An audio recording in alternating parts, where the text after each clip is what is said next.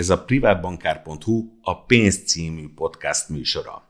Itt Király Béla, Eiden Penc József, Csabai Károly, a privátbankár.hu és az m4.hu más szakújságírói, illetve neves szakértők beszélgetnek forintról, árfolyamokról, kamatokról, kriptodevizákról, tőzsdéről és minden izgalmas pénzügyi kérdésről. Tartson velünk, kövessen minket a klasszis YouTube csatornáján. Kezdünk! Köszöntjük kedves hallgatóinkat, illetve olvasóinkat, az Enfor és a Privát Bankár podcast adását hallják. Biztatom önöket, a, hogy olvassák az Enfor, a Privát Bankár és a Piac és Profit oldalainkat, kísérjék figyelemmel a Facebook oldalainkat, illetve a YouTube csatornán pedig megtekinthetik a klasszis klub rendezvényeinket is.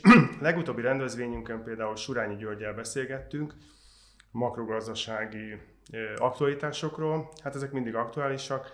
Úgy gondoltuk, hogy most is e, e témát járjuk körül. Magyarország egyik legjobb elemzőjével, Virovácz Péterrel, az ING Bank makrogazdasági elemzőjével. Szerbusz, köszöntelek! Szerbusz, köszönöm szépen ezt a kedves felvezetést! Hát ez csak természetes. Hát vágjunk is akkor a közepébe. Azt hiszem, van miről beszélni. A, a, az események jócskán adnak beszédtémát. Az első kérdésem az az lenne, ugye most, amikor beszélgetünk, akkor június 30-át írunk, ma jött ki az inflációs jelentés, de egy kicsit visszamenve két nappal, ugye két nappal ezelőtt az MNB egy olyan kamat emelést hajtott végre, 185 bázisponttal 7,75 század százalékra vitte fel a jegybanki alapkamatot, Amire, aminél nagyobb mértékre 2008. októberre óta nem volt példa, akkor ugye 300 bázispont volt. Meglepő volt ez a, ez a mérték, hogyan fogadtátok, mi volt az első reakciótok? Igazándiból én örültem neki, és azért örültem neki, mert hogyha megnéztük a kamatdöntülés előtti várakozásokat, akkor nagyjából az volt a tapasztalatom, hogy mindenki arról beszélt, hogy szükség lenne arra, hogy az alapkamatot és az egyhetes betéti kamatot végre összezárják. Nyilván az, hogy ez egy lépcsőben megtörténjen, ahhoz valami extrém nagy alapkamat emelésre volt szükség, és mindenki ezt pedzegette, mindenki bízott benne, reménykedett abban, hogy ez meg fog történni, de alapvetően ez nem volt több reménynél. Nagyjából mindenki elkönyvelt, hogy igen, ez tök jó lenne, de valószínűleg az lesz a valóság, hogy, hogy majd egy 50 vagy egy 100 bázispontos alapkamat emelés következik, és akkor minden marad a régiben. Szóval ehhez képest valójában meglepetés volt ez a 185 bázispontos kamatemelés, viszont egy, egy olyan meglepetés, amire titkon mindenki várt, mert hogy a lényeg szerintem ebben az, hogy innentől kezdve bízunk benne, hogy megszűnik az a fajta kettős kommunikáció, amit az egyhetes betéti kamat és az alapkamat szétválasztása okozott. És nekünk, hazai elemzőknek ez még hagyján, mi ezt nagyjából tudjuk, követjük, értjük.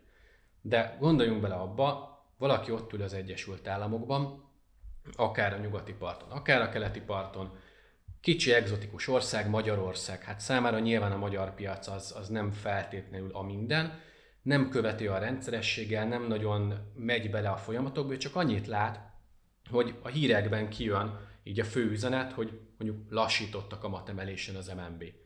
Most ugye mi tudjuk, hogy ez az alapkamatot érinti, az egyhetes betéti kamatot, ami az effektív kamat, azt nem érinti, de nyilván a headline, tehát a fővonal az azt mutatja nekünk, hogy lassul. Hát egy amerikai befektető nyilván azt mondja, hogy hát én nem erre számítok ilyen infláció mellett. Tehát ez a fajta kettős kommunikáció, ez nehézé tette szerintem a jegybank dolgát, túl komplex volt a, a, az ökoszisztéma ebből a szempontból, hogy bízom, hogy mostantól egyszerűbb lesz, Magyarországon is, Európában is, Amerikában is minden befektető ugyanazt fog érteni az alapkamat alatt. Nyilván miközben tudjuk, hogy valójában az egyhetes betét a lényeg, de ha mind a kettő egyforma szinten van, akkor végül is rámondhatjuk, hogy az alapkamata fontos. Említetted itt az amerikai, nem tudom, befektetőt, vagy, vagy, vagy tehát, hogy ugye, ha, ha látja azt, hogy maga, nő, emelkedik az infláció, az MNB lassít a, ugye a kamatemelésen, látja ezt a headline akkor esetleg vihe, tehát juthat arra a döntésre, hogy akkor kiveszi a pénzét mondjuk, ami a forint eszközökben van. Tehát hozzájárulhatott-e a, ez a, a megközelítés, vagy az MNB-nek ez a hozzáállása ahhoz is, hogy a forint rendszerűen azért gyengül? Én azt gondolom, hogy igen. hogyha megnézzük az elmúlt éveket, tehát nem csak így egy-két hétről beszélünk, hanem az elmúlt éveket, hogyha megnézzük, akkor jól látható egyfajta folyamatos forint gyengülési tendencia. Hogyha megnézzük, hogy milyen fundamentum okozhatta ezt, mi az a, az a mögöttes makrogazdasági tényező, hát akkor igen komolyan izzadunk, hogy valamit találjunk. Ugye alapvetően rendben volt a gazdasági növekedés, azt mondhatjuk. Igazániból a költségvetési politikával sem volt olyan drasztikus probléma itt a Covid időszak előttig. Azután, ha megnézzük, a folyófizetési mérleg többletet mutatott, ami alapvetően pont azt jelenteni, hogy több, több deviz áramlik be az országba, mint amennyi kimegy. Tehát ez természetes módon elméletileg erősíteni kellett volna, vagy erősítenie kellett volna a forintot. Ehhez képest egy rendszerű gyengülést láttunk. De itt jön be a képbe az, hogy mit gondolnak a befektetők. És a befektetők ugye azt látták akkoriban, hogy nagyon laza monetáris politika, nagyon komoly negatív reálkamat környezet van. És egy ilyen helyzetben hiába jók a fundamentumok, alapvetően mindenki azzal számolt, hogy hát itt érdemesebb inkább sortolni a forintot, és az akkor még nem is volt drága, sőt, ugye Keriből még, még igazándiból, tehát a pozíció tartásából még profitot is generáltak, tehát ebből a szempontból ideális volt, és fölépült egy nagyon masszív short állomány, vagyis forinttal szembeni, forinttal szembeni állomány. Ez még nem is lett volna probléma, aztán jött a Covid, romlott a fiskális helyzet, romlott a fizetési mérlegünk. Idén arról beszélünk, hogy az MNB legfrissebb előrejelzése azt mondja, hogy nagyjából olyan 5-6 százalék körüli folyófizetési mérleg hiányunk lehet. Pár év ezelőtt nagyjából ekkora volt a többlet, vagy még több. És ez nyilván gyengíti a forintot. És most egy befektető azt látja, hogy alapvetően hiába próbál a jegybank mondjuk erősíteni a kamatemeléseken, de a kommunikáció nem egyértelmű, és plusz emellé a fundamentumok inkább a gyengülés irányába mutatnak, vagyis megint csak azt mondja a befektető, hogy bizony én nem szívesen tartom ilyen eszközökben a pénzemet, mert hogy, mert hogy túl nagy a kockázat, túl sok a rizikó, túl sok a bizonytalanság, és hát hogyha a jegybank azt mondja, hogy emelkedő inflációs környezetben, hogy lassítom a kamatemelési ciklust, még ha mi tudjuk, hogy ez valójában nem az volt, de nyilván aki ezt nem követi, ilyen részletezettséggel ő ebben nem lát bele, akkor ez egyértelmű számára, hogy ebben a környezetben, ilyen helyzetben, hát inkább akkor menekülök a forint eszközökből. Na ez okozta azt, hogy a régiótól ilyen durván elvált a forint árfolyama az elmúlt időszakban, és, és ezért beszélünk manapság arról, hogy akkor most 400 vagy nem 400. És akkor most ez a, ez a mostani nagymértékű forint kamatemelés, ez most tűzoltó jelleg volt, vagy pedig visszatette abba a sába, abba az irányba, abba a vágányra a forintot, ahol esetleg mondjuk már januárban is kellett volna lenni, tehát ezt elértük-e, vagy pedig még mindig vannak azért teendők, amiket meg kéne tenni, tehát még, még mindig lépés hátrányban vagyunk-e mondjuk régiós szinten? Nagyon jó kérdés, és egyben bonyolult is. Hogyha azt nézzük, akkor a jegybank alapvetően néhol itt-ott azért volt szerintem zavar a kommunikációban, de alapvetően azt mondhatjuk, hogy, hogy a lépések összessége rendben volt. Egy éve tart a kamatemelési ciklus, lényegében majdnem 600 bázisponttal emelkedtek, sőt, talán több is, mint 600 bázisponttal emelkedtek a kamatok 60 bázispontról indultunk, most 7,75-nél vagyunk, tehát akkor még több. E, lényegében azt mondhatjuk, hogy senki a régióban nem csinált ilyen mértékű kamatemelési ciklust egy éven belül.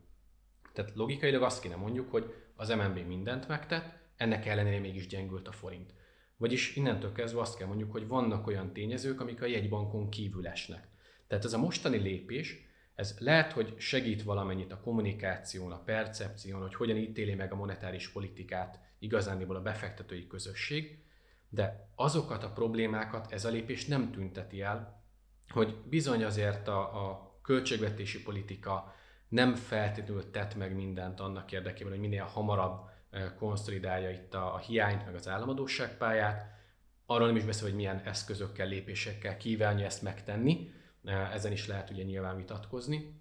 Aztán említettem már a folyófizetési mérleg hiányt, addig, amíg tart a háború, addig, amíg a szankciók vannak, amíg ilyen magas a nyersanyagok ára, addig az ország energia számlája az bizony nagyon-nagyon durván megugrik. Ez mind importban jelentkezik, hát nyilván ettől a folyófizetési mérleg romlik. Tehát hiába próbálja az MNB igazándiból letörni az inflációt, tehetetlen, mert nem olyan tényezők mozgatják most a forint árfolyamát, ami ellen nagyon tud tenni a jegybank. Nyilván nem tud gázvezetéket építeni, nem tud olajat kitermelni, nem tudja a bérnövekedést visszafogni, vagy visszafordítani a minimálbéremelést. Tehát nagyon sok olyan tényező van, ami ellen a jegybank, nem csak a magyar jegybank, a világon bármelyik jegybank tehetetlen. Amit tud csinálni most a Magyar Nemzeti Bank, hogy megpróbálja stabilan tartani a forintot. Volt, ami volt, most már ez a helyzet, 390-400 között vagyunk, de ezt meg kell tartani, ehhez szükség van arra, vagy szükség volt erre a nagy kamatemelésre, hogy egyszerűbb legyen a kommunikáció, és akkor innentől kezdve nincs más lehetőség, egész egyszerűen ki kell ülni a vihart, és bízni kell abban, hogy egyszer csak véget ér a háború, javulni kezd a külső környezet, ezek az inflációt élénkítő külső tényezők elkezdenek elmúlni, megszületik a megállapodás a jogállamisági kérdésben, ez egy másik olyan sarkalatos pont, ami miatt a befektetők óckodnak a magyar eszközöktől, és hát nyilván mindezek mellett, hogyha ezeket így egymás mellé rakjuk, akkor felvetődik a kérdés, hogy a hitelminősítők mit fognak gondolni Magyarországról. Ugye Csehország esetében láttuk pár hónappal ezelőtt, hogy hirtelen ugye negatívra rontották a kilátásaikat. Nem elképzelhetetlen, hogy Magyarország esetében is ez megtörténik. A következő hónapokban pont jönnek majd egyébként a hitelminősítések, úgyhogy, úgyhogy ezeket mind figyelembe veszik a befektetők, és nagyjából tényleg, tehát a legjobb helyzet a, a jegybank számára most az, hogyha stabilizálni tudja a forintot, erősíteni csak azt tudná, hogyha a külső tényezőkben valami drasztikus és hirtelen jött változás következne be. Én értem, hogy stabilizálni tudja a forintot, ez fontos, de ugye az MLB folyamatosan azt hangsúlyozza, hogy neki nincs árfolyam célja. Árfolyam célja nincsen, kétségtelen, de mégis van. Azért van, mert az árfolyam befolyásolja az inflációt. És innentől kezdve ugye ő mire tudhatni, hogy elmondtam nagyon sok mindenre, nem, sőt, manapság már az inflációra sem. Hát olyan tényezők lögdösik az inflációt fölfelé, szerintem nagyjából egy ilyen 13%-ig is akár, hogyha velünk maradnak a, a rezsicsökkentés, illetve az ástop intézkedések, még akkor is 13% körül tetőzhet az infláció. De hogy, hogy ez ellen nagyon nem tud mit csinálni a jegybank, és, és innentől kezdve nyilván kell, hogy legyen árfolyam célja, abból a szempontból, hogy mi az az árfolyam szint, ami tudja valamelyest legalább stabilizálni az inflációs folyamatokat, és nem gerjeszt még több inflációt. Tehát kimondva, kimondatlanul szerintem a jegybank számára fontos az, hogy legyen pénzpiaci stabilitás. És ez az az üzenet, amivel nagyon sokszor találkozunk a jegybanknál. Ugye ők is úgy fogalmaznak, hogy például az egyhetes betét az arra való, hogyha valamiféle pénzpiaci turbulencia történne, akkor azzal beavatkoznak, Hát ugye a legutóbbi ilyen beavatkozásnál, amikor volt egy 50 bázispontos hirtelen kamatemelés, hogy, hogy nem pont a forint gyengült, úgyhogy azért nagyjából egyenlőségjelet tehetünk a pénzpiaci turbulencia és az árfolyam mozgás közé, és akkor innentől kezdve implicite azt mondhatjuk, hogy igen, nincsen árfolyam cél, de azért mégis figyeli a jegybank az árfolyamot. Nem azt mondja, hogy 400, vagy 395, vagy 360, hanem azt mondja, hogy relatív értelemben innen a további gyengülés már olyan többletinflációt okoz, ami nem kívánatos. E, igen, hát említetted a 50 bázispontos kamatemelést. Többször figyeltük meg azt, hogy az MNB szigorított, utána a kormány néhány órával, vagy esetleg egy nappal bejelentett valamit, és nem csak oda tért vissza, ahol a forint, ahol a kamatemelés előtt volt, hanem még gyengébb is lett. Nincs közöttük kommunikáció, vagy a kormány nem figyel arra, hogy a jegybank mit csinál, vagy, vagy a, tehát az egyszerű olvasó, néző nem érti, hogy most akkor mi történik. Nagyon furcsa a helyzet, kétségtelen, és az az igazság, hogy azért az elmúlt években is többször tapasztaltuk azt, hogy, hogy mondjam, diszharmónia van a gazdaságpolitikák között, vagy egyet nem értés van a, a monetáris vezetés és a fiskális vezetés között, most a neveket direkt nem mondom be, de szerintem mindenki tudja, hogy kikről beszélünk. És alapvetően ez azért egy nyugodtabb piaci környezetben úgy, úgy még elment, és az ember úgy elmosolygott rajta, meg úgy, úgy nagyjából azt mondtuk, hogy jó, hát persze lehet nézeteket ütköztetni. De pont egy ilyen helyzetben, amikor ki van élezve a piac, és igazándiból nem az számít, hogy mik a makroadatok, hogy mennyi az infláció pontosan, mi a növekedés, hogy áll a fizetési mérleg, hanem sokkal inkább hogy is mondjam, érzések alapján, megérzések alapján működik a piac. De egy ilyen helyzetben, amikor egy ilyen kommunikációs probléma felüti a fejét, hogy az egyik fél a szigorítás irányába és a forint erősítés irányába próbál mozdulni, a másik fél pedig olyan kommunikációt tesz, ami ezt egyáltalán nem veszi figyelembe, hát nyilván egy, egy ilyen környezetben ez felelősíti a, a volatilitást, az ingadozást, és szerintem lehetne úgy kommunikálni, hogy odafigyelünk arra, hogy ne húzzuk keresztbe a másiknak a, a célját. Nagyon sok esetben, hogyha megnézzük akár a régióban, mostanában sokkal szorosabbnak tűnik, legalábbis kívülről szemlélő az együttműködés, mondjuk a pénzügyminisztérium vagy éppen a jegybank között bárhol is nézzük, mint hogyha Magyarországon itt most repedések lennének ebben a, ebben a fajta együttműködésben. Nem azt mondom, hogy egymás ellen dolgoznak, bár ez mondjuk az első negyed évben pont így volt, amikor a jegybank szigorított, közben a fiskális politika pedig lazított, tehát osztogatta a pénzt, mondjuk ki, és innentől kezdve ez nyilván pörgette az inflációt. Tehát azért tettekben is megjelent, most már inkább csak kommunikációban van ilyen jellegű probléma, de, de kétségtelen, hogy lehetne ezt szerintem sokkal hatékonyabban is művelni, és akkor innentől kezdve azért egy méregfogat talán ki lehetne húzni, bár azért ebben a fogsorban elég sok méregfog van még. Igen, ez, ez, ez jól megfogalmaztad. Hát ugye azért is furcsa a helyzet, ahogy te is azért már utaltál arra, hogy itt, itt azért nem arról van szó, hogy egy, egy előző kormány által jelölt vezetés irányítja a jegybankot, hanem itt a, a, a második Orbán kormány nemzetgazdasági minisztere áll a jegybank élén, és, és most ugye az Orbán kormányjal kell, és ráadásul most ugye egy, egy olyan miniszter jött a képbe, Nagy Márton, aki ugye a jegybank elnöknek volt a helyettes, az alelnöke volt ugye két évvel ezelőttig, utána került át, tehát hogy, a, hogy ezért is az ember azt gondolná, hogy, hogy az a jegybank törvény meghatározott ö, ö, cél, illetve előírás, hogy a jegybanknak a, a függetlensége fenntartásával mindent megpróbálja, nem is tudom már pontosan megfelelést, a, a kormány gazdaságpolitikáját támogatni. Ez most tényleg így, így azt gondolná az ember, hogy az azonos, hogy mondjam, világnézetiségből érkezők ezt meg tudják valósítani. És most úgy, úgy látom, hogy ha visszagondolok a 2000-es évekre, akkor még, még néha még nagyobb összhang volt, még egymással ellentétes oldalon, politikai oldalon állók részéről és között is, mint most, jelen pillanatban. Igen, nagyon érdekes valahogy az embernek olyan érzése van, hogy hogy amikor abba az irányba kellett tolnia mindenkinek a szekeret, hogy még jobb legyen a gazdaság teljesítménye, akkor, akkor ebben teljes harmónia volt. Aztán hirtelen, amikor a jegybanknak el kellett kezdeni az elsődleges céljára odafigyelni, hiszen azt mondja ki a jegybank törvény, hogy igazándiból az elsődleges jegybanki cél az infláció stabilizálása. Ez a 3% körüli e, inflációs célban ölt testet, és hogyha ez rendben van, akkor lehet a kormányzat gazdaságpolitikáját támogatni. Tehát lényegében a jegybank nem csinál mást, mint a feladatát ellátja.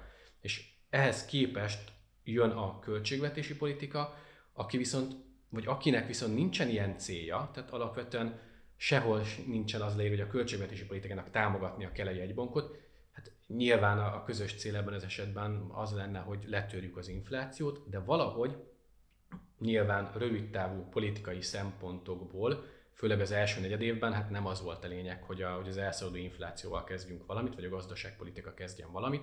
Aztán amikor már látszott a probléma, akkor nyilván már a költségvetés is elkezdte eh, abba az irányba tolni a, a szekeret, hogy itt az infláció ellen hasson, na de hát itt egy tehervonatról beszélünk. Itt, hogyha meghúztuk a vészféket, még nagyon sokáig megy ez a vonat.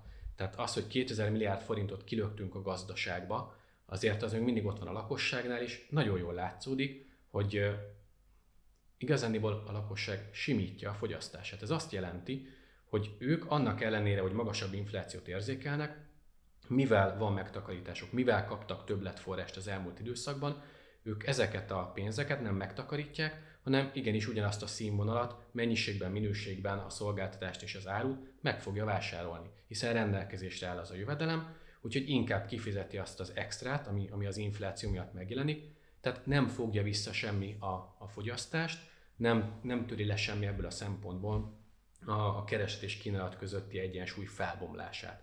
Tehát hogy ezért beszélünk arról, hogy szükség lenne a költségvetési politikának az a, arra a fajta lépésére, hogy igenis visszafogja a keresletet, mert erő magában a jegybank egy ilyen helyzetben 10% feletti inflációban sajnos nem elég. Költségvetés ugye most hozott kiigazító lépéseket, ők kiigazító lépéseknek nevezik, én újságíróként hadd nevezem ezeket kicsit megszorításoknak.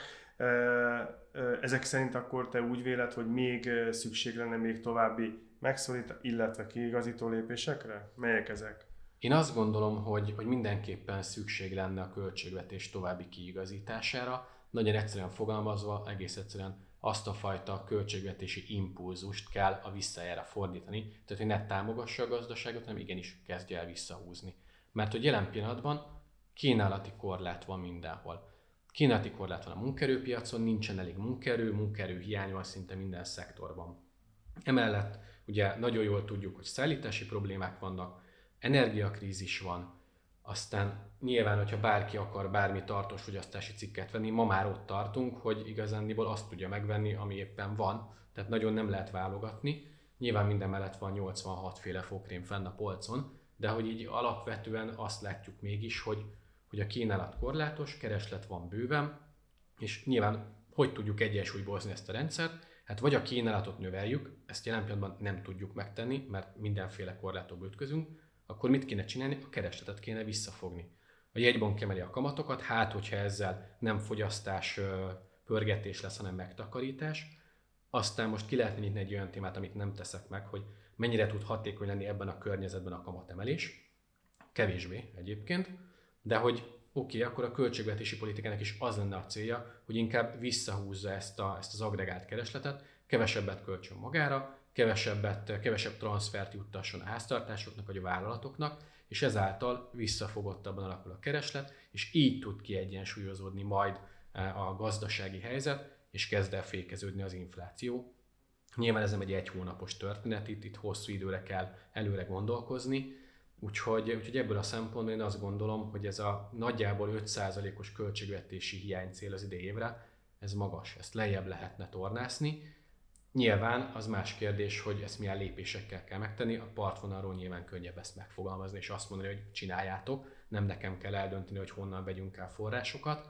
És hát a jövő évi költségvetési hiányt is szerintem le lehetett volna jobban foragni. Nem mondom, itt valószínűleg 36-an ugranának a nyakamba, hogy akkor tessék, itt van a költségvetés, húzogasd át, és akkor vitatkozzál azokkal, akiktől elveszed a pénzt. Szóval, hogy értem, hogy nem egyszerű a helyzet, de, de makrogazdasági szempontból nézve is szerintem arra lenne szükség, hogy, hogy visszafogottabban alakuljon a kereslet. Hát ha a keresletet hűteni lehetne azzal is, hogy az árstopot most nem hosszabbították volna meg. De mondjuk ez egy nagyon, nagyon kényes politikai kérdésé vált. E, de, de mi a véleménye? Tehát ugye most az inflációs jelentés ugye ma jött ki, és abban volt egy olyan ö, rész, ahol az MMA tulajdonképpen azt mondta, hogy október 1-től a fokoz, az árstopok fokozatos kivezetésére kerülhet sor jövő év, nem tudom, közepéig valami igen, ilyesmi. Igen, 9 hónap alatt. Igen, 9 hónap alatt. Ezt, ezt mondjuk már el a, a, a hallgatóknak, hogy ezt, ezt, ezt, ezt hogyan lehet elképzelni. Tehát most beszélünk egy 780 kötően 820 forintos uh-huh benzin és gázolajára, mondjuk akkor október másodikán mondjuk 750 800, és aztán utána hetente csökken, vagy, vagy hogy, hogy lehet ezt elképzelni? Most a benzinről beszélünk, aztán az élelmiszerekről is beszélhetünk természetesen. És Nyilván ez, ez nagyjából játék a számokkal. Ugye ki kéne találni, hogy 9 hónap múlva hol lesz a csirke farhátára, meg hol lesz az üzemanyagára. Tehát ember a talpának ezt be tudja tippelni, nagyjából lottósorsolás kategória. De azt mondja az MNB, szerintem legalábbis, vagy én így gondolkozom erről, hogy 9 hónap múlva valahol állnak majd a világpiaci árak, Na ahhoz képest, hogy ott mi lesz, meg ahhoz képest, hogy majd októberben nagyjából mi lesz, akkor szépen 9 egyelő részben elkezdjük közelíteni ezeket az árakat egymáshoz, és szépen lassan, fokozatosan engedjük rá igazándiból a fogyasztókra ezt a fajta árhatást. Tehát innentől kezdve azt mondhatjuk, hogy minden egyes hónapban egy picit magasabbra megy föl mondjuk az üzemanyagár, de hogyha azt feltételezzük, hogy nem marad 800 vagy 900 forinton ez, hanem mondjuk visszajönne 650-re, hát akkor, akkor szépen 9 része elosztva a különbséget a 480 és mondjuk egy 690 között, akkor minden egyes hónapban feltételezzük, hogy ennyivel emelkedik az üzemanyag ára, tehát lényegében egy, egy folyamatos árszabályozás van, minden egyes hónapban meghatározzák, hogy mennyi az üzemanyag ára, mennyi az alapvető élelmiszerek ára, ami most ugye árstopp alatt van, és nagyjából így kalkulálhatott az MNB egyfajta inflációs töbletet. Ugye, hogyha azt nézzük, ami alapvetően a, a rendeletből fakad, tehát hogy október 1-től megszűnik, akkor azt kéne mondjuk, hogy egyik metod a másikra minden fölugrik piaci ára. Na most ebben az esetben nyilván a rezsicsökkentést ezt vegyük ki. Tehát ez szerintem nem fog változni, nem véletlenül hozták létre a rezsivédelmi alapot a következő két évre. Ha lenne bármilyen szándék arra, hogy a rezsicsökkentést elengedik, akkor nyilvánvalóan a gazdaságpolitika ezt nem lépte volna meg. Tehát amiről beszélünk, az valójában igazándiból az alapvető élelmiszerek árstopja, illetve ugye az üzemanyag árstop. Ha ezt elengedik, hát alsangon 3-4 százalékponttal magasabb lenne az infláció októberben, akkor nagyjából arról beszélnénk, hogy 13 plusz 3-4, tehát hogy azért az már egészen szemkápráztatóan magas lenne, bár mondjuk a Baltikumban most is ilyen számok. De ugyanakkor viszont a, lehet, hogy a kereslet viszont lehűlne, mert egy csomóan azt mondják, hogy akkor nem ülök be a kocsiba, Pontosan. inkább járok tömegközlekedéssel.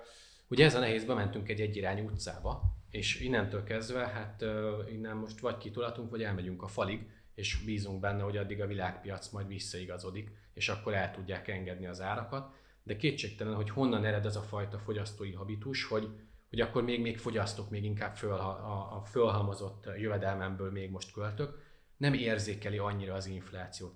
Nyilván mindenki morog, amikor azt mondja, hogy nem tudom mennyi volt a fagyi, mennyi volt a lángos, te azért elmegy és megveszi. De amikor, amikor elmegyünk a benzinkutra tankolni, és az eddigi 20 ezer forint helyett kifizetnénk 45 ezer forintot mondjuk, vagy még többet, na akkor igazán tudatosulna a fogyasztóban, hogy itt igenis probléma van és az ösztönözni arra szerintem, hogy inkább a megtakarítás irányába menjenek a fogyasztók. Most szerintem olyan kicsit elaprózódva találkozunk ezzel az inflációs problémával, hogy annyira nem érzékeljük, és nem ilyet meg tőle a lakosság szerintem. Az üzemanyagárak esetében abszolút látható lenne szerintem, és mindenki érezni azt, hogy na, akkor most tényleg probléma van. És az lehet, hogy segítene a keresleten. Nyilván ez megint az a kategória, hogy, hogy makrogazdasági elemzőként ezt el lehet mondani, hogy egyébként ez jó megoldás lenne. Nyilván nagyon sokan vannak, akiknek ez a havi plusz 20-25 ezer forint többletköltség, ez húsba vágó. Mert akkor azon kell gondolkoznia, hogy vagy a kocsit tankolja meg, vagy a gyereknek vesz, nem tudom, tankönyvet. Tehát, hogy vagy bármi mást. Ebből a szempontból nyilván ez, ez egy társadalmi probléma és egy szociális kérdés is. Én itt most pusztán csak közgazdás sapkában ülve mondom azt, hogy ennek közgazdaságilag lehetne értelme, és ezzel viszonylag gyorsabban át lehetne pörgetni ezt a fajta gazdaságot visszafogó hatást, ami aztán végül az inflációt fékezni. Hát nyilván rövid távon nagyon durván megdobná, de, de mondjuk egy másfél éves időhorizonton azt mondom, hogy lehet, hogy inkább vissza tudna igazodni az infláció a normális kerékvágásba, mint mondjuk az ástopok hosszú távú fenntartásával. Ö, nem áll naív kérdés, csak ugye engem elég régóta foglalkoztat, hogy Magyarországon miért nem működik az, hogy hogy azt mondom, hogy a, a rászorulókat fogom támogatni, tehát a benzináraknál is azokat támogatom, akiknek a munkavégzéséhez elengedhetetlen, hogy megtankolják az autót, vagy például a mozgássérültek, azok, akik, akiknek tényleg nem tudják bizonyos jövedelem szint alatt, tehát miért élvezik azok is, akik egyébként, akiknek most bocsánat, hogy ilyet mondom, de ó, ne zsenánt, hogy most 45 ezerért tankol, vagy 20 ezerért, tehát hogy mi az oka, főleg egy választási győzelem után, ami, ami még magasabb volt, mint a 2018-as magasabb győzelmi arányt hozott, pont most lenne a történelmi pillanat az, hogy elindul egy négy éves ciklus, és azt mondom, hogy akkor, akkor tényleg most a rászorulókon keresztül támogatom, és akkor hagyom a 800 forintot ott, ahol van. Ugye azt már most látjuk, hogy pusztán egy olyan változtatás, hogy, hogy alapvetően külföldi rendszám, magyar rendszám, magyar forgalmi, ez mekkora zavart okozott a rendszerben. És azért ez valamennyire egy lekövethető dolog. Van magyar forgalmi, vagy nincsen. Uh-huh. Pont. De hogy mondjuk egy tankolásnál speciál, hogyan határozom meg, hogy ki az, aki rászoruló, nyilván ezt ebből, vagy erről az oldalon nem lehet megfogni. Piaci ár van, és akkor jön az a más, inkább nyugat-európai megoldás, és ezt tényleg több országban láttuk, akár a rezsiköltségek esetében, hogy a rászorult, rászoruló családoknak adnak valamiféle vouchert, kupont, extra támogatást, tehát nyilván másik oldalról lehetne megközelíteni a dolgot, és akkor ebben az esetben lehetne célzottabb támogatást csinálni. Hogy miért nem ezt csinálja a gazdaságpolitika, ez megint nagyjából azt Nem azért, mert ez, ez a költségvetés terhelni? És így viszont meg nem terheli őt, mert ugye azt Igen, mondja... ez egy gazdaságpolitikai értékválasztás kérdése. Itt, hogyha megnézzük, pont a költségvetés számára nem jelent igazándiból extra terhet, bár azért nyilván azon el lehetne eh, vitatkozni, hogyha piaci ár lenne, az abból származó áfa és jövedéki adóbevétel hogyan alakulna. Nyilván drasztikusan visszaesne a kereslet, de azért lehet, hogy ilyen árak mellett még mindig többletbevételt generálnak, és akkor abból a többletbevételből lehetne visszaosztani a rászorulóknak. Nem mondom, hogy nullszaldósra ki lehetne hozni, de egyáltalán nem mondanám rá, hogy ez biztosan drasztikusan rontana a költségvetés egyenlegét. Mondom, nagyon-nagyon sok kérdés van, amikor egész egyszerűen egy ilyen gazdaságpolitikai értékválasztás történik. Lehetne így is csinálni, lehetne úgy is csinálni, de azt mondjuk, hogy mi így csináljuk, és innentől kezdve nyilván ez olyan, mint a szépség, lehet rajta vitatkozni, csak annyira nem érdemes. Tehát, tehát ebből a szempontból én úgy látom, hogy, hogy a kormányzat nagyjából azokhoz a, ugye ahhoz az ideológiához nyúl mindig vissza, ami régen is volt. Lásd ugye itt a, a, az extra profit adó, vagy inkább nevezzük ezt is speciális különadónak. Tehát, hogy 2010-ben ugyanezt láttuk, most azóta kicsit több szektorral, kicsit máshogy, de még a mérték is ugyanannyi a GDP 1,3%-a. Tehát látszik, hogy vannak olyan minták, amik, amik visszatérnek a gazdaságpolitikában, hát legalább ebből a szempontból konzekvens a, a, a költségvetés. Tehát nyilván szerintem lehet ezt máshogy csinálni, mondom, van erre példa, de, de egyelőre ez az a helyzet, amihez hozzá kell szoknunk, és ebben a helyzetben kell nekünk, elemzőknek előrejelzéseket csinálni. Hát nem olyan könnyű a helyzet, mondom. Hát ha már extra profit adod, kér, említetted, akkor feladtad a magas labdát. Tulajdonképpen te egyetértesz azzal a levezetéssel, amit Nagy Márton gazdaságfejlesztési miniszter mondott az extra profit adóról? Nézd, extra profit adó, mint olyan létezik. Tehát ez egy létező kategória, szerintem azon nem érdemes vitatkozni, hogy közgazdaságilag ez, ez létezik-e. De hogyha a szószoros értelmében vesszük, meg tankönyviként vesszük, akkor az, ami Magyarországon bevezetésre került, mondom tankönyvi példák alapján, ez nem extra profit adó.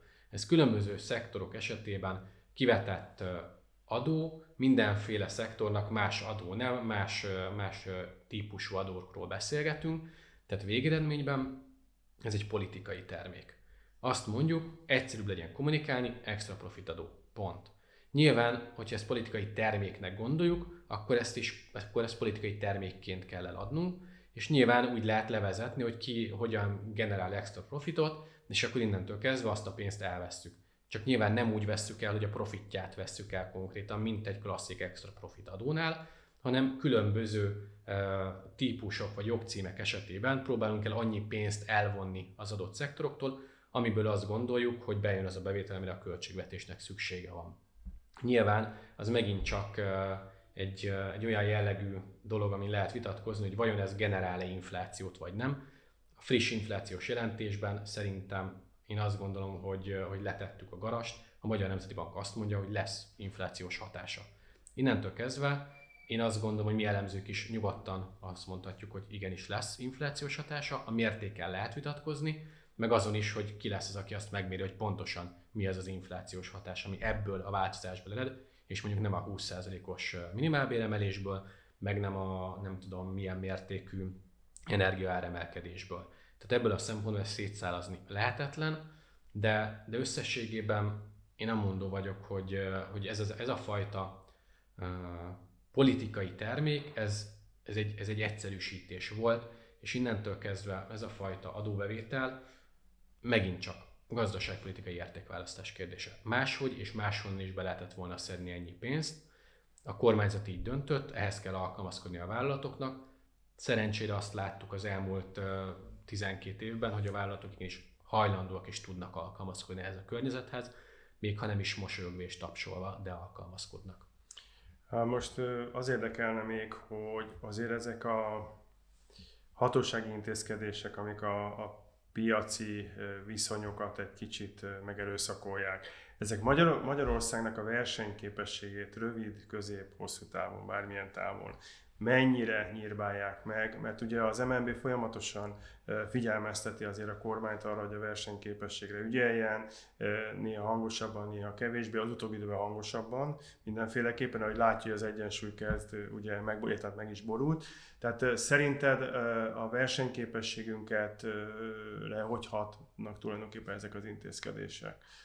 Befektető oldalról nézve szerintem viszonylag egyértelmű a helyzet legyen szó akár, akár pénzügyi befektetőről, aki, aki mondjuk csak portfóliókban gondolkozik és pénzt mozgat, vagy legyen szó reálgazdasági befektetőről, aki mondjuk nem tudom, gyártelepet akar létrehozni. Szóval bárhonnan is nézzük, mindenki számára a legfontosabb dolog a kiszámíthatóság. Nyilván jó az, hogyha alacsony az adókörnyezet, hogy az adómérték, de, de a kiszámíthatóság az mindig is kulcsfontosságú volt. Most ebből a szempontból Magyarország esetében van is kiszámíthatóság, meg nincs is.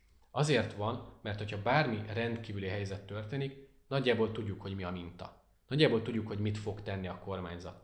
Nem a munkát terhelő adókat fogja változtatni, hanem, hanem inkább a fogyasztás terhelő adókat fogja változtatni. Milyen szektorokról beszélünk?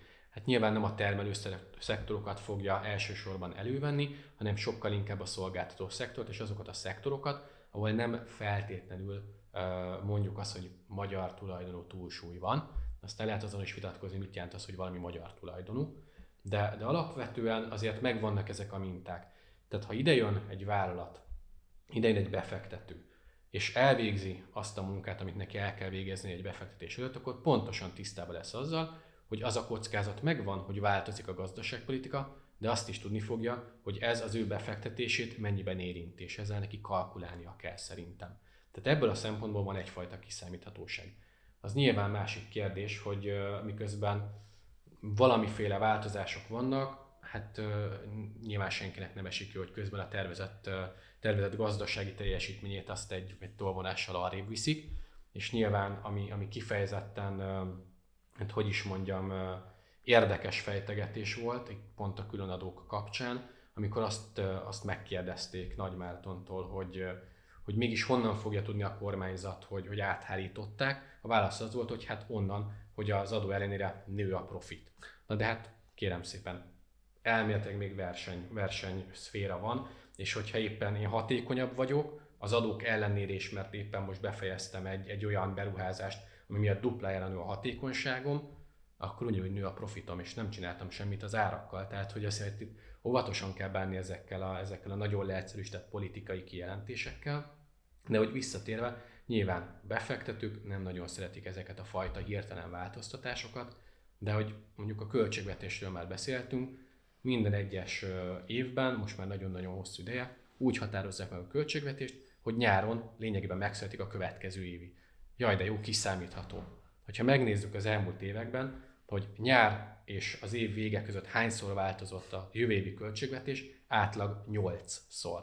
Innentől kezdve nyilván kiszámíthatóságról beszélni azért elég nehéz, és ezért ez a, a bizalmat, a befektetői bizalmat, ez, ez visszafogja, hát nem is azt mondom, hogy elrettenti a befektetőket, de nyilván azért van ennek valamiféle vesztesége, vagy potenciális vesztesége, de hát egyelőre működő tőkebeáramlás az van bőven, és, és nincsen elszigetelve a, magyar pénzpiac sem, befektetők vannak, tehát ebből a szempontból egyelőre még az inger küszöböt nem érte el azt a fajta, azt a fajta rossz inger küszöböt, hogy, hogy a befektetők azok homlok meneküljenek, úgyhogy, úgyhogy egyelőre még a helyzet az, az azt mondom, hogy, hogy egész, egész tartható. Makrogazdasági beszélgető partnereinktől mindig meg szoktuk kérdezni, vagy körül szoktuk járni az euróbevezetés kérdését, így az utolsó kérdésem nekem is az lenne felét, hogy hogy látod-e, én csak azt gondolom, hogy az én véleményem, hogyha mondjuk Csehország és Lengyelország bevezeti az eurót, akkor Magyarország elég nehéz helyzetbe kerülne, már ha a versenyképességet is említettük. Te hogy látod, az ellenzék ugye 5 évet mondott, hogy 5 év múlva kellene bevezetni, nem mondjunk évet, de ez, mi a véleményed az euró bevezetés szükségességéről? Én azt gondolom, hogy mindenképpen be kéne vezetni az eurót, ezt igazándiból jogi kötelezettségünk is, tehát ez, ez nem vita tárgya. Amikor mi csatlakoztunk az Európai Unióhoz, akkor ezzel azt is elfogadtuk, hogy be kell vezetnünk a közös fizetőeszközt. Aztán nyilván ez egy más kérdés, hogyha olyan sokáig elhúzzuk, hogy közben teljesen átalakul az Európai Unió, meg az euróvezet, akkor egyáltalán lesz-e értelme euróbevezetésről beszélni, de nyilván ez egy évtizedes távlatokban gondolkozó történet. Nagyon sok előnye van, nagyon sok hátránya van az eurónak. Nyilván egy ilyen helyzetben, amikor azt látjuk, hogy, hogy 12%-kal gyengébb a forint egy, egy ilyen hát válsághelyzet, vagy sok válsághelyzet hatására, miközben más régiós fizetőeszközök esetében ez 1-2 százalék, akkor nyilván az emberek számára sokkal inkább előtérbe kerül az, hogy azért mégiscsak jobb lenne, hogyha euró lenne. De hát nyilván azért ennek, ennek megvoltak az okai, hogy miért nem került bevezetésre, alapvetően, hogyha, hogyha egy, egy fekete-fehér kérdés van, akkor azt mondom, hogy jelenleg Magyarország nem érett meg és nem alkalmas az euró bevezetésére. Túlságosan különbözőek a, a gazdaságszerkezet és a gazdaságpolitikai elemek az euróvezeti tagországok között, sőt én azt mondom, hogy néhány euróvezeti tagországnak sem szabadna ott lennie, ahol van. Pont ezért merült fel a kérdés a többsebességes eurozónával kapcsolatban. Nyilván a, a nagyon véglet, amikor kétfajta euró van, ez is ezért elég messze vezető uh, diskurzus lenne, de jelen helyzetben, a, a jelen Magyarországban, vagy Magyarországon én nem gondolnám, hogy reális arról beszélnünk, hogy mikor vezethetjük be az eurót. Annyira más a helyzet, hogy egész egyszerűen vissza kéne térni egy normál kerékvágásba, ez, ez legalább két-három év, de lehet, hogy még több, és akkor lehet elkezdeni azon dolgozni, hogy hogyan tudunk olyan változtatásokat hozni, ami hosszú távon megteremti annak a lehetőségét, hogy csatlakozzunk. És nyilván Horvátország hamarosan belép az euróvezetbe, ez is felerősíti ezt a kérdést, de azt ne feledjük, hogy Horvátország lényegében kvázi eurós gazdaságként működik. Olyan mennyiségű euró bevétele van, a lakosság, a vállalatok jelentős része igazándiból euró, euró folyószámlákat tart, tehát sokkal inkább kötött a, a, horvát, a horvát fizetőeszköz az euróhoz, meg az egész horvát gazdaság, tehát számukra kevésbé nagy megrázkódtatás az euróra való átállás. Mondjuk a cseheknél, a lengyeleknél, a magyaroknál ez egy sokkal nagyobb kihívás lenne, és, és valóban szerintem, ha megszületik az elhatározás az euróvezethez való csatlakozástól, ennek valamilyen szinten azért régiós összehangoltsággal kéne működnie, mert azzal lehetne szerintem a legtöbbet nyerni. Reméljük, hogy így lesz. Köszönjük, hogy a rendelkezésünkre álltál. Biztatlak arra, hogy legközelebb is álljál a rendelkezésre. Nagyon szívesen látunk téged. Virovácz Pétert hallották az ING makrogazdasági elemzőjét. Az M4, a Privátbankár és a Piac és Profit podcast műsorában. Hallgassanak minket továbbra is a, nézzék a, a cikkeinket, olvassák a cikkeinket a három oldalon, Facebookon kövessenek minket, illetve a YouTube csatornákon pedig a videókat. Pé, még egyszer Péter, köszönöm szépen, hogy rendelkezésére változtak. Köszönöm szépen én is. És további szép napot. Szép napot. Ön a privátbankár.hu a pénz című műsorát hallotta. Feltétlenül iratkozzon fel a klasszis YouTube csatornára. Ha szeretne több ilyen videót és podcastot, legyen ön is klubtag. Fizessen elő a klasszis lapcsoport, a privát bankár, az m a piac és profit prémium tartalmaira, vagy legyen támogatónk klasszis.hu.